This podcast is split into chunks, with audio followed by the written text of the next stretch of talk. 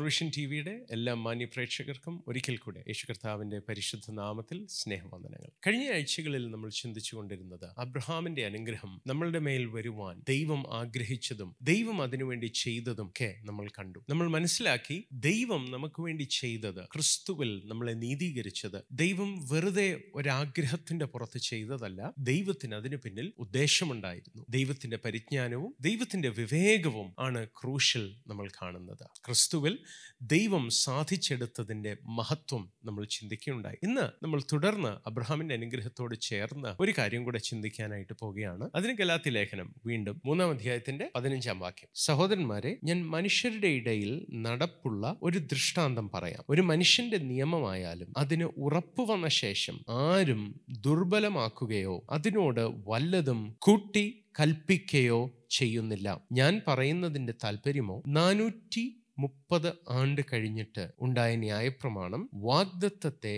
നീക്കുവാൻ തക്കവണ്ണം അത് ദൈവം മുമ്പ് ഉറപ്പാക്കിയ നിയമത്തെ ദുർബലം ആക്കുന്നില്ല.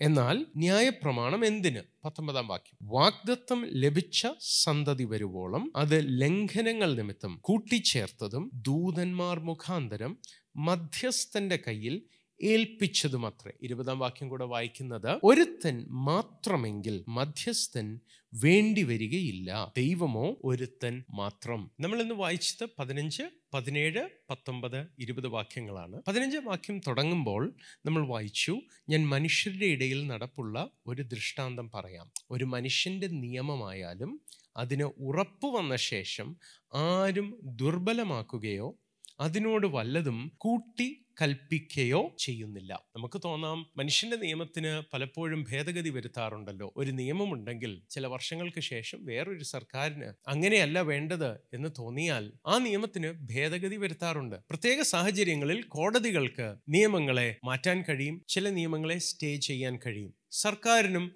നിയമങ്ങളെ മാറ്റാൻ കഴിയും ഭേദഗതി വരുത്താൻ കഴിയും. എന്നാൽ അവിടെ കൊടുത്തേക്കുന്ന വാക്ക് മനുഷ്യരുടെ ഇടയിലുള്ള നിയമത്തെക്കാളും നിയമം എന്നതുകൊണ്ട് അർത്ഥമാക്കുന്നത് കവണന്റ് ഉടമ്പടി എന്ന അർത്ഥത്തിലാണ്. അപ്പോ മനുഷ്യരുടെ ഇടയിൽ രണ്ട് വ്യക്തികൾ തമ്മിൽ ഒരു ഉടമ്പടി ഉറപ്പിച്ചാൽ പിന്നീട് അതിന് ഭേദഗതി വരുത്താറില്ല എന്നാണ് പൗലോസ് പറയുന്നത്. ആംപ്ലിഫൈഡ് ബൈബിളിൽ നമ്മളത് വായിച്ചാൽ നമ്മൾ കാണുന്നത് brothers and sisters I speak in terms of human relations even though last will and testament is just a human covenant yet when it has been signed and made legally binding no one sets it aside or adds to it. Modifying it in some way അവിടെ പറയുന്നത് even though a last will നമുക്കറിയാം ആൾക്കാർ മരിക്കുന്നതിന് മുമ്പ് will എഴുതുന്നത് നമുക്കറിയാം. So Paul saying this in the context of a covenant a testament or a will അങ്ങനെ ഒരു ഉടമ്പടിയോ അല്ലെങ്കിൽ ഒരു വില്ലോ തയ്യാറാക്കുന്നത് പോലെ ഉള്ള അർത്ഥത്തിലാണ് പൗലോസ് ഇതിനെപ്പറ്റി പറയുന്നത്. അങ്ങനെ ഒരു ഉടമ്പടി ഉറപ്പിച്ച ശേഷം അതിന് ഭേദഗതി വരുത്തുകയില്ല. എന്നതാണ് പൗലോസ് പറയുന്നത്. പഴയ നിയമത്തിൽ ദൈവം അബ്രഹാമുമായി ചെയ്ത വാഗ്ദത്വത്തെ പറ്റിയാണ് പൗലോസ് ഇവിടെ പറയുന്നത്. പതിനേഴാം വാക്യത്തിൽ നാനൂറ്റി മുപ്പത് ആണ്ട് കഴിഞ്ഞിട്ട് ഉണ്ടായ ന്യായപ്രമാണം വാഗ്ദത്വത്തെ നീക്കുവാൻ തക്കവണ്ണം അത് ദൈവം മുമ്പ് ഉറപ്പാക്കിയ ഉടമ്പടി. നിയമം എന്നാണ് മലയാളത്തിൽ നമ്മൾ വായിക്കുന്നതെങ്കിലും ദൈവം മുമ്പ് ഉറപ്പാക്കിയ ഉടമ്പടിയെ ദുർബലം ആക്കുന്നില്ല. നാനൂറ്റി മുപ്പത് വർഷത്തിന് ശേഷം ന്യായപ്രമാണം വരുമ്പോൾ അത് ദൈവം ഓൾറെഡി ഉറപ്പിച്ച ഉടമ്പടിയെ അസാധുവാക്കുന്നില്ല അതിനെ ദുർബലമാക്കുന്നില്ല എന്നാണ് പൗലോസ് പറയുന്നത്. അത് പറയാനാണ് പൗലോസ് ഈ വാക്യം എഴുതിയത്. എന്ന് വെച്ചാൽ ദൈവം അബ്രഹാമിന് വാഗ്ദത്തത്താൽ കൊടുത്ത ഒരു ഉടമ്പടിയാണ് അബ്രഹാമിന്റെ ഉടമ്പടി. ആ അനുഗ്രഹത്തിന്റെ ഭാഗമായി ദൈവം വിശ്വാസത്താൽ നീതീകരിക്കുന്ന ഒരവസ്ഥ. റോമാലേഖനം പറയുന്നത് അതൊരു ദാനമായിട്ടാണ് നൽകുന്നത്. കാരണം പ്രവർത്തിക്കുന്ന ഒരാൾക്ക് തന്റെ പ്രവൃത്തിയുടെ കൂലിയായിട്ടാണ് അത് ലഭിക്കുന്നത്. എന്നാൽ പ്രവർത്തിക്കാതെ അഭക്തനെ നീതീകരിക്കുന്ന ദൈവത്തിൽ വിശ്വസിക്കുന്ന ഒരാൾക്ക് ദൈവം അത് നൽകുന്നത് കൂലിയായിട്ടല്ല അത് ദാനമായിട്ടാണ് നൽകുന്നത്. അത് ദൈവത്തിന്റെ കൃപയുടെ ഒരു പ്രവൃത്തിയാണ്. അതാണ് അബ്രഹാമിന്റെ ജീവിതത്തിലും നമ്മൾ കണ്ടത്.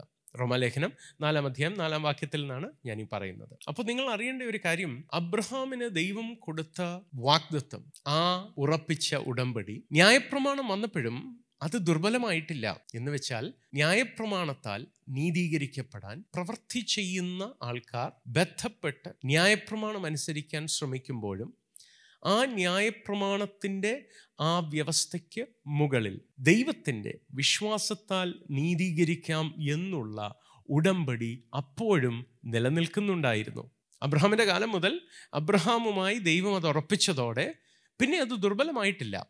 അപ്പം ന്യായപ്രമാണം വന്നപ്പോഴും വിശ്വാസത്താൽ നീതീകരണം എന്നത് ഒരു യാഥാർത്ഥ്യമായിരുന്നു. വിശ്വസിക്കുന്നവരെ പ്രവൃത്തി കൂടാതെ നീതീകരിക്കാൻ ദൈവത്തിന് ഒരു വ്യവസ്ഥയുണ്ടായിരുന്നു. കാരണം അബ്രഹാമുമായി ഉറപ്പിച്ച ഉടമ്പടിക്ക് ഭേദം വരാൻ കഴിയാതെ വണ്ണമാണ് ദൈവം അതിനെ ഉറപ്പിച്ചത്. ഞാൻ ഉദാഹരണം പറയാം. രണ്ടു പേർ തമ്മിൽ ഒരു ഉടമ്പടിയിൽ ഏർപ്പെട്ടാൽ അതിൽ ഒരാൾ ആ ഉടമ്പടി ലംഘിച്ചാൽ മറ്റേയാൾ ആ ഉടമ്പടിയിൽ നിന്ന് ഫ്രീ ആകും. അങ്ങനെ വരുന്നത് രണ്ട് വ്യക്തികൾ തമ്മിലുള്ള ഒരു ഉടമ്പടിയിലാണ് അത് ബാധകമാകുന്നത്. അതുകൊണ്ടാണ് നമ്മൾ താഴോട്ടുള്ള വാക്യങ്ങൾ കൂടെ ഇന്ന് വായിച്ചത്. അവിടെ പറയുന്നത് ദൈവം പ്രമാണം കൊടുത്തത് ന്യായപ്രമാണം കൊടുത്തത് ദൂതന്മാർ മുഖാന്തരം ഒരു മധ്യസ്ഥനിൽ കൂടിയാണ്. അടുത്ത വാക്യം പറയുന്നത് ദൈവം ഒരുവനാണ്. രണ്ടു പേര് ഈ ഉടമ്പടിയുടെ ഭാഗമാണെങ്കിൽ മാത്രമേ ഒരു മധ്യസ്ഥന്റെ ആവശ്യമുള്ളൂ. പക്ഷെ ദൈവം ഏകനാണ് എന്ന് വെച്ചാൽ ദൈവം ന്യായപ്രമാണം കൊടുത്തപ്പോൾ അത് ദൈവവും ജനവും തമ്മിലുള്ള ഒരു മ്യൂച്വൽ ഉടമ്പടിയായിരുന്നു. ജനം ഈ വ്യവസ്ഥകൾ പാലിച്ചാൽ ദൈവം ഇങ്ങനെ അവരോട് ഇടപെടും. ഈ പ്രമാണം ചെയ്യുന്നവൻ അതിനാൽ ജീവൻ പ്രാപിക്കും. എന്നാൽ അബ്രഹാമിന് കൊടുത്ത ഉടമ്പടിയിൽ രണ്ട് പാർട്ടീസ് ഇല്ലായിരുന്നു. ദൈവം ഏകനായിട്ട് ചെയ്ത ഒരു ഉടമ്പടിയാണ് എന്നുള്ള അർത്ഥമാണ് നമ്മൾ അവിടെ മനസ്സിലാക്കുന്നത്. അബ്രഹാം തിരിച്ച് ചില പ്രവർത്തികൾ ചെയ്തത് കൊണ്ടല്ല ദൈവം ഉടമ്പടി അബ്രഹാമുമായി വെച്ചത്. അബ്രഹാമിന് ദൈവം കുറേ കൽപ്പനകൾ കൊടുത്തിട്ട് ഇതെല്ലാം ചെയ്താൽ ഞാൻ ഇത് ചെയ്യാമെന്നല്ല പറഞ്ഞത്. ഇൻഫാക്ട് പരിച്ഛേദന പോലും പൗലോസ് അവിടെ പറയുന്നത് ദൈവം താൻ ഉറപ്പിച്ച ഉടമ്പടിയുടെ ഒരു അടയാളമായി മാത്രമാണ് കൊടുത്തത്. അല്ലാതെ വേറെ പ്രമാണങ്ങൾ ഒത്തിരിയൊന്നും അബ്രഹാമിന് കൊടുത്തിരുന്നില്ല. അപ്പോൾ അബ്രഹാമിന്റെ ഭാഗത്തുനിന്ന് ചെയ്യാനും മാത്രം കുറേ നിബന്ധനകൾ ദൈവം കൊടുക്കാതെ ദൈവമായിക്കൊണ്ട് ഏറ്റെടുത്ത് പറഞ്ഞതാണ് അബ്രഹാം വിശ്വസിച്ചു ഞാനത് അവന് നീതിയായി കണക്കിടാൻ പോകുന്നു. എന്നിട്ട് ആ വ്യവസ്ഥയിൽ ദൈവം അബ്രഹാമിനെ അനുഗ്രഹിക്കുന്നു. അബ്രഹാമുമായിട്ട് ഉടമ്പടി ചെയ്യുന്ന ആ രംഗം നമ്മൾ പഴയ നിയമത്തിലൊന്ന് വായിച്ചു നോക്കണം. അബ്രഹാം ദൈവത്തോട് ചോദിക്കുന്ന ഒരു ചോദ്യത്തിലേക്കാണ് നമ്മൾ ആദ്യം പോകുന്നത്. ഉൽപ്പത്തി പുസ്തകം പതിനഞ്ചാം അധ്യായം അതിന്റെ എട്ട് മുതലുള്ള ചില വാക്യങ്ങൾ. കർത്താവ് യഹോവേ ഞാൻ അതിനെ അവകാശം ആക്കും എന്നുള്ളത് എനിക്ക് എന്തിനാൽ അറിയാം? എന്ന് അവൻ ചോദിച്ചു. അവൻ അവനോട് ദൈവം അബ്രഹാമിനോട് പറയുകയാണ് നീ മൂന്ന് വയസ്സുള്ള ഒരു പശുക്കിടാവിനെയും മൂന്ന് വയസ്സുള്ള ഒരു കോലാടിനെയും മൂന്ന് വയസ്സുള്ള ഒരു ആട്ടുകൊറ്റനെയും ഒരു കുറുപ്രാവിനെയും ഒരു പ്രാവിൻ കുഞ്ഞിനെയും കൊണ്ടുവരിക എന്ന് കൽപ്പിച്ചു. ഇവയൊക്കെയും അവൻ കൊണ്ടുവന്ന് ഒത്ത നടുവേ പിളർന്നു ഭാഗങ്ങളെ നേർക്കുനേരെ വെച്ചു. പക്ഷികളെയോ അവൻ പിളർന്നില്ല. ശ്രദ്ധിച്ചേ അവിടെ അബ്രഹാം ഒരു യാഗം കഴിക്കുവല്ല. അബ്രഹാം ഈ മൃഗങ്ങളെ ദൈവം പറഞ്ഞ മൃഗങ്ങളെ കൊണ്ടുവന്നിട്ട് അവിടെ പറയുന്നത് ഇവയൊക്കെയും അവൻ കൊണ്ടുവന്ന് ഒത്ത നടുവേ പിളർന്ന് ഭാഗങ്ങളെ നേർക്ക് നേരെ വെച്ചു. ആ കാലങ്ങളിൽ ഒരു കാര്യം ഉറപ്പിക്കുവാൻ ഒരു ഉടമ്പടി ചെയ്യുവാൻ അവർ ഉപയോഗിച്ചിരുന്ന കവണന്റ് സ്ഥാപിക്കുവാൻ അവരുപയോഗിച്ചിരുന്ന രീതിയാണ് അവിടെ എഴുതിയിരിക്കുന്നത്. എന്ന് വെച്ചാൽ മൃഗങ്ങളെ കൊണ്ടുവന്ന് അവയെ പിളർന്ന് സെപ്പറേറ്റ് ചെയ്തിട്ട് നേർക്ക് നേരെ ഭാഗങ്ങളെ വെച്ചിട്ട് ഇതിന്റെ നടുവിലൂടെ ഉടമ്പടി ചെയ്യുന്ന രണ്ട് വ്യക്തികളും both parties who are in the covenant go through the middle of these pieces ഈ ഭാഗങ്ങളുടെ ഇടയിൽ കൂടെ ഈ രണ്ട് കൂട്ടരും നടന്നു പോകുന്നു. അങ്ങനെ നടന്നു പോകുമ്പോൾ ഒരു ബ്ലഡ് കവണന്റ് ആണ് അവിടെ ഒരു രക്ത ഉടമ്പടിയാണ് അവിടെ. ഈ ഉടമ്പടി ലംഘിച്ചാൽ ലംഘിക്കുന്നയാളുടെ ജീവൻ എടുക്കാവുന്ന ലംഘിക്കുന്നയാൾ മരണപ്പെടാവുന്ന രീതിയിലുള്ള ഒരു ബൈൻഡിങ് ആയ ഉടമ്പടിയാണ്. അതിന് ഒരു വ്യത്യാസമുണ്ട്. വളരെ ധനികനും വളരെ ശക്തനുമായ ഒരു ആളും വളരെ ബലഹീനനായ പൈസയോ സ്വാധീനമോ ഒന്നുമില്ലാത്ത വേറൊരാളും തമ്മിലുള്ള ഉടമ്പടിയാണെങ്കിൽ പലപ്പോഴും അന്നത്തെ കാലത്ത് സംഭവിക്കുന്നത് ബലഹീനനും ദരിദ്രനുമായ ആ വ്യക്തിയെ ഉടമ്പടിയുടെ മൃഗങ്ങളുടെ ഭാഗങ്ങളുടെ നടുവിൽ കൂടെ നടത്താറുണ്ട്. പണക്കാരനായ സ്വാധീനമുള്ളയാൾ അത് ചെയ്യത്തില്ല. അപ്പോൾ ഒരാൾ മാത്രമേ അതിന്റെ ഇടയിൽ കൂടെ നടക്കാറുള്ളൂ. എന്ന് വെച്ചാൽ ഈ ഉടമ്പടി ലംഘിച്ചാലും ഈ പണക്കാരനെ ഒന്നും ചെയ്യാൻ കഴിയത്തില്ല. എന്നാൽ ഈ പാവപ്പെട്ടവന്റെ കയ്യിൽ നിന്ന് ലംഘനം പറ്റിയാൽ ഈ പാവപ്പെട്ടവനെ അയാൾ കൊല്ലും. ഇതാണ് ആ കാലത്ത് നടന്നിരുന്ന ഒരു വ്യവസ്ഥ. അബ്രഹാമിന്റെ കാര്യത്തിൽ ദൈവം ഈ മൃഗങ്ങളെ കൊണ്ടുവരാൻ പറയുമ്പോൾ അബ്രഹാം യാഗമല്ല കഴിക്കുന്നത്. നമ്മൾ കണ്ടു ഒരു ഉടമ്പടിക്ക് വേണ്ടിയിട്ട് ഈ മൃഗങ്ങളെ പിളർന്ന് ഭാഗങ്ങളെ നേർക്കുനേരെ വെക്കുകയാണ്. അപ്പൊ ഇതിന്റെ നടുവിലൂടെ ഈ ഉടമ്പടിയുടെ ഭാഗവാക്കുകളാകുന്ന രണ്ടുപേരും ഇതിന്റെ നടുവിൽ കൂടെ നടന്നു പോകേണ്ടതാണ്. എന്നാൽ നമ്മൾ കാണുന്നത് അബ്രഹാമിന് ഒരു ഗാഠനിദ്ര വന്നിട്ട് തന്റെ സന്തതി പരമ്പരകൾക്ക് സംഭവിക്കാൻ പോകുന്ന മിശ്രൈമിലെ വെല്ലുവിളികളും അടിമത്വവും ഒക്കെ ദൈവം വെളിപ്പെടുത്തുന്നു. അതിനുശേഷം പതിനേഴാം വാക്യത്തിൽ നമ്മൾ വായിക്കുന്ന ഒരു കാര്യമുണ്ട്. സൂര്യൻ അസ്തമിച്ച് ഇരുട്ടായ ശേഷം. ഇതാ പുകയുന്ന ഒരു തീച്ചൂള. ആ ഭാഗങ്ങളുടെ നടുവേ ജ്വലിക്കുന്ന ഒരു പന്തം കടന്നുപോയി. ഇംഗ്ലീഷിൽ വായിച്ചാൽ ഒരു തീച്ചൂളയും പുകയുന്ന ഒരു തീച്ചൂളയും ഒരു പന്തവും കടന്നുപോയി എന്ന് ട്രാൻസ്ലേറ്റ് ചെയ്യുന്ന ട്രാൻസ്ലേഷൻസ് ഉണ്ട്. എന്താ ഞാൻ പറഞ്ഞു വരുന്നത്? ഈ ഭാഗങ്ങളുടെ നടുവിലൂടെ ദൈവവും അബ്രഹാമും കൂടെ നടന്നു പോകേണ്ടതായിരുന്നു. എന്നാൽ അവിടെ സംഭവിക്കുന്നത് അബ്രഹാം ഈ ഭാഗങ്ങളുടെ നടുവിലൂടെ നടന്നു പോകുന്നില്ല. അവിടെ സംഭവിക്കുന്നത് പുകയുന്ന ഒരു തീച്ചൂളയും ജ്വലിക്കുന്ന ഒരു പന്തവും ഇതിന്റെ നടുവിലൂടെ കടന്നു പോകുന്നു. എന്ന് വെച്ചാൽ അബ്രഹാം ഇതിന്റെ നടുവിലൂടെ പോകേണ്ട ആവശ്യം പോലും വരുന്നില്ല. ദൈവം സോവറിനായി യൂണിലാറ്ററലായി എസ്റ്റാബ്ലിഷ് ചെയ്യുന്ന ഒരു ഉടമ്പടിയാണ്. ദൈവം മാത്രം ഉത്തരവാദിയായി ദൈവം വാഗ്ദത്വത്താൽ ചെയ്യുന്ന ഒരു ഉടമ്പടിയാണ് അബ്രഹാമിന് ലഭിച്ച ഉടമ്പടി. നിങ്ങൾ എന്റെ കൂടെ വരണമേ. ദൈവം നീതീകരിക്കാം എന്ന് പറയുന്ന ഒരാളോട് ദൈവം ചെയ്യുന്ന ഉടമ്പടികൾ ദൈവം വാഗ്ദത്തമായി നൽകുന്നതാണ്. നമ്മുടെ പ്രവൃത്തിയാലല്ല അത് നമുക്ക് ലഭിക്കുന്നത്. ഈ ഭാഗത്ത് ചില വേദശാസ്ത്രികൾ ആ കൾച്ചറിനെ പഠിച്ചിട്ട് അവർ പറയുന്നത് അബ്രഹാമിന്റെ കാലത്ത് ഈ പുകയുന്ന തീച്ചുളയും ജ്വലിക്കുന്ന പന്തവും എന്ന കോമ്പിനേഷൻ. മന്ത്രവാദങ്ങൾക്ക് എതിരുള്ള ഒരു പ്രതിവിധിയായിട്ടാണ് ആ കോമ്പിനേഷൻ അന്ന് മനസ്സിലാക്കിയിരുന്നത്. ദൈവം അബ്രഹാമുമായി ചെയ്ത ഉടമ്പടിയിൽ ഉള്ള ഒരു വ്യവസ്ഥ അബ്രഹാമിനോ തന്റെ സന്തതി പരമ്പരയ്ക്കോ ദൈവം നീതീകരിക്കുന്ന വ്യക്തികൾക്ക് വിരോധമായി അന്ധകാര വ്യാപാരങ്ങളാകട്ടെ മന്ത്രവാദങ്ങളാകട്ടെ അതിന്റെ ബലം നിൽക്കയില്ല. നിങ്ങൾക്ക് തോന്നാം ആ ഒരർത്ഥം അങ്ങനെ ഒരു സംസ്കാരത്തിനുണ്ടെന്ന് പറഞ്ഞ് ആ അർത്ഥം നമുക്കെടുക്കാൻ കഴിയുമോ? ഞാൻ പറയട്ടെ സഹോദരങ്ങളെ വീണ്ടും വീണ്ടും തിരുവെഴുത്ത് അതിനെ ഉറപ്പിക്കുന്നതാണ് നമ്മൾ കാണുന്നത്. ഇസ്രായേൽ ജനം മിസ്രൈമിൽ നിന്ന് പുറപ്പെട്ടു വരുമ്പോൾ അവരെ ശപിക്കാനായി ബാലാക്ക് എന്ന രാജാവ് കൊണ്ടുവന്ന ബിലയാം അവരെ ശപിക്കുന്നതിന് പകരം അവരെ അനുഗ്രഹിച്ചിട്ട് ബിലയാം പറയുന്ന വാക്കുകൾ ശ്രദ്ധേയമാണ്. സംഖ്യാപുസ്തകം ഇരുപത്തിമൂന്നിന്റെ ഇരുപത്തിമൂന്നിൽ ബിലയാം പറയുന്നത് ആഭിചാരം യാക്കോബിന് പറ്റുകയില്ല. ലക്ഷണവിദ്യ ഇസ്രായേലിനോട് ഫലിക്കയുമില്ല. ശ്രദ്ധിച്ചേ. ദൈവം നീതീകരിക്കുന്ന ഒരാൾക്ക് ദൈവത്തിന്റെ ഉടമ്പടിയിൽ ഉള്ള ഒരു സംരക്ഷണ കൂടിയാണ്. തനിക്ക് നേരെ ആഭിചാരം ഫലിക്കത്തില്ല. ദൈവം കൊടുക്കുന്ന ഉടമ്പടിയുടെ ഭാഗമായി വിശ്വാസത്താൽ നീതീകരിക്കപ്പെടുന്ന ഒരാൾക്ക് എതിരായി ആഭിചാരം വർക്ക് ചെയ്യത്തില്ല. ലക്ഷണവിദ്യ ഫലിക്കത്തില്ല. എന്ന് ദൈവം ഉറപ്പിക്കുകയാണ്. യഷയാ പ്രവാചകൻ അതിനെപ്പറ്റി വീണ്ടും പറയുകയാണ്. യഷയാ പ്രവാചകന്റെ പുസ്തകം അമ്പത്തിനാലാം അധ്യായം അതിന്റെ പതിനേഴാം വാക്യത്തിൽ നമ്മളത് വായിക്കുന്നു. നിനക്ക് വിരോധമായി ഉണ്ടാക്കുന്ന യാതൊരായുധവും ഫലിക്കയില്ല. ന്യായവിസ്താരത്തിൽ നിനക്ക് വിരോധമായി എഴുന്നേൽക്കുന്ന എല്ലാ നാവിനെയും നീ കുറ്റം വിധിക്കും. യഹോവയുടെ ദാസന്മാരുടെ അവകാശവും എന്റെ പക്കൽ നിന്നുള്ള അവരുടെ നീതിയും ഇത് തന്നെയാകുന്നു എന്ന് യഹോവ അരുളി ചെയ്യുന്നു. ശ്രദ്ധിച്ചേ വിശ്വാസത്താൽ ദൈവം നീതീകരിച്ച ദൈവത്തിന്റെ നീതി ലഭിക്കുന്നവർക്ക് വിരോധമായി ഉണ്ടാക്കുന്ന യാതൊരായുധവും ഫലിക്കത്തില്ല എന്ന് ദൈവം പറയുന്നു.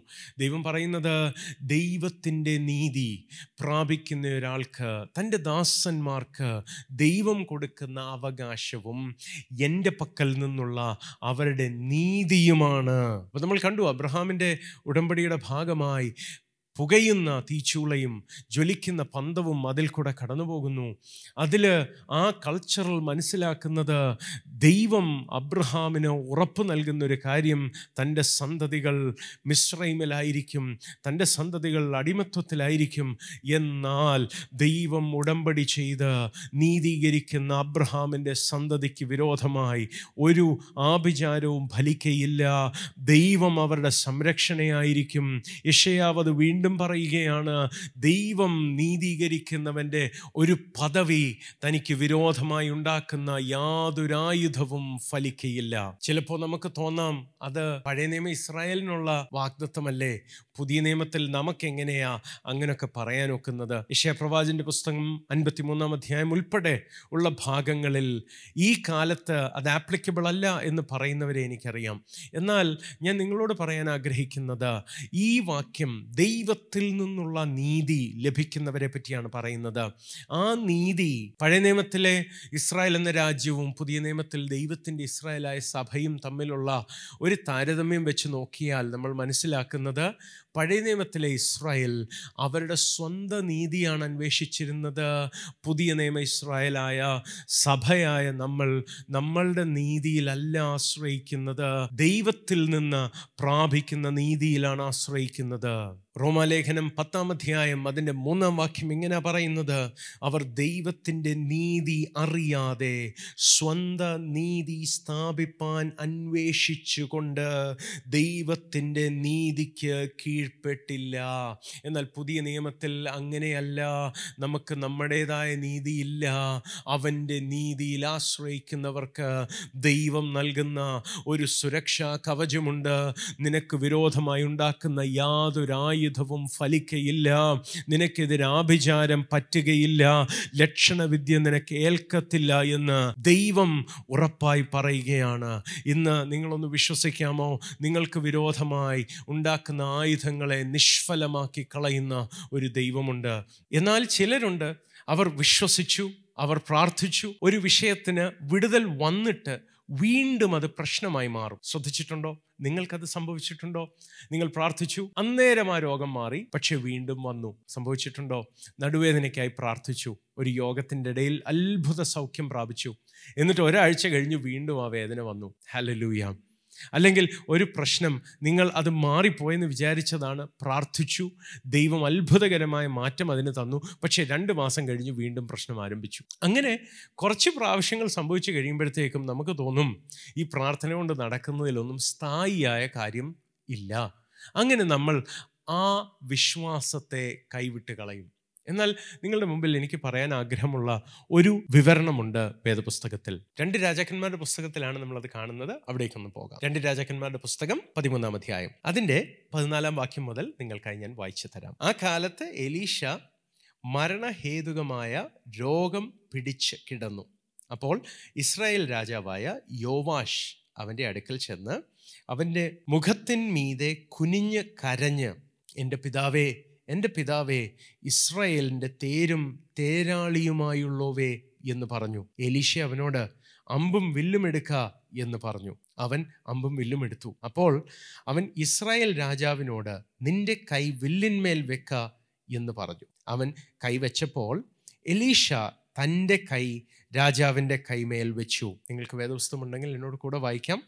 പതിമൂന്നാം അധ്യായം. രണ്ട് രാജാക്കന്മാർ പതിമൂന്നാം അധ്യായം അതിന്റെ പതിനാല് മുതലുള്ള വാക്യങ്ങളാണ് നമ്മൾ വായിക്കുന്നത്. പതിനേഴാം വാക്യം കിഴക്കേ കിളിവാതിൽ തുറക്ക എന്ന് അവൻ പറഞ്ഞു. അവൻ അത് തുറന്നപ്പോൾ എയ്ക എന്ന് എലീഷ പറഞ്ഞു. എയ്താറെ അവൻ അത് യഹോവയുടെ ജയാസ്ത്രം അരാമ്യർക്ക് നേരെയുള്ള ജയാസ്ത്രം തന്നെ. നീ അഫേക്കിൽ വെച്ച് അരാമ്യരെ തോൽപ്പിച്ച് അശേഷം സംഹരിക്കും എന്ന് പറഞ്ഞു. അമ്പെടുക്ക എന്നവൻ പറഞ്ഞു. അവൻ എടുത്തു. നിലത്തടിക്ക എന്നവൻ ഇസ്രായേൽ രാജാവിനോട് പറഞ്ഞു അവൻ മൂന്ന് പ്രാവശ്യം അടിച്ച് നിർത്തി. അപ്പോൾ ദൈവപുരുഷൻ അവനോട് കോപിച്ചു നീ അഞ്ചാറ് പ്രാവശ്യം അടിക്കേണ്ടിയിരുന്നു.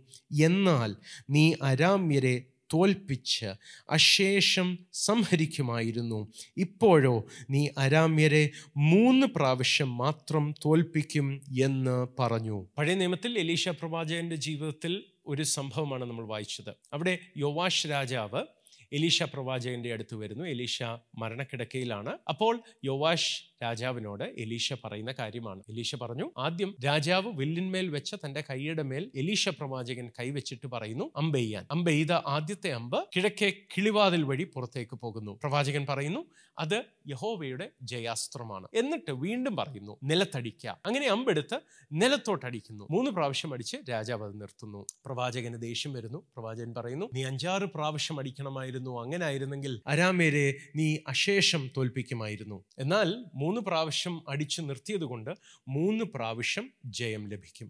ശ്രദ്ധിക്കൂ നമ്മൾ അതിനു മുമ്പുള്ള ഭാഗങ്ങൾ വായിച്ചു കഴിഞ്ഞാൽ ഈ യോവാഷ് രാജാവിന്റെ പിതാക്കന്മാരുടെ കാലത്തേക്ക് നമ്മൾ പോയാൽ അരാമി സൈന്യത്തിന് നേരെയുള്ള യുദ്ധങ്ങളിൽ ഇവർ വല്ലാതെ പരാജയപ്പെട്ട് ഇവരുടെ സൈന്യബലം വല്ലാതെ ശോഷിച്ചിരുന്ന ഒരു കാലമുണ്ടായിരുന്നു. അങ്ങനെ ഒരു അവസ്ഥയിൽ നിന്നാണ് ഈ രാജാവ് രാജസ്ഥാനത്തിലേക്ക് കയറുന്നത്.